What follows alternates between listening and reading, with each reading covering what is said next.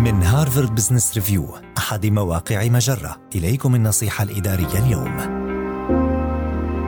تعلم كيفية إجراء المحادثات البناءة يعاني الكثير من الموظفين من قناعة مزمنة حول مسائل لا توجد لها إجابة مثالية، وإليك ثلاث طرق يمكن من خلالها تجاوز القناعة المزمنة لمساعدة الذات والآخرين على توسيع نطاق التفكير وإجراء محادثات أكثر فائدة. قاوم إغراء زيادة حدة الجدل حتى ينتصر شخص ما. لا تتسرع لكي تفهم ما يحدث بالفعل. وبغض النظر عن مدى غرابة وجهات نظرهم خل المناقشة كما لو كان لديهم بعض مظاهر الشرعية. ولتجنب إضفاء الطابع المؤسسي على القناعة كنهج مفضل للتعبير عن الآراء أو الطلبات اطلب من الموظفين حضور الاجتماعات مع نقاط إيجابية وسلبية حول المسائل المطروحة. وتعود على دعوة الآخرين في الفريق لمشاركة وجهات نظرهم المختلفة عند اتخاذ القرارات. يجب عليك التحكم بنبرتك من خلال الاستماع وخصوصا عند اتخاذ قرارات مهمة في مسائل يكون فيها خيارات متناقضة. تذكر أن قول نسختك من الحقيقة مختلف تماما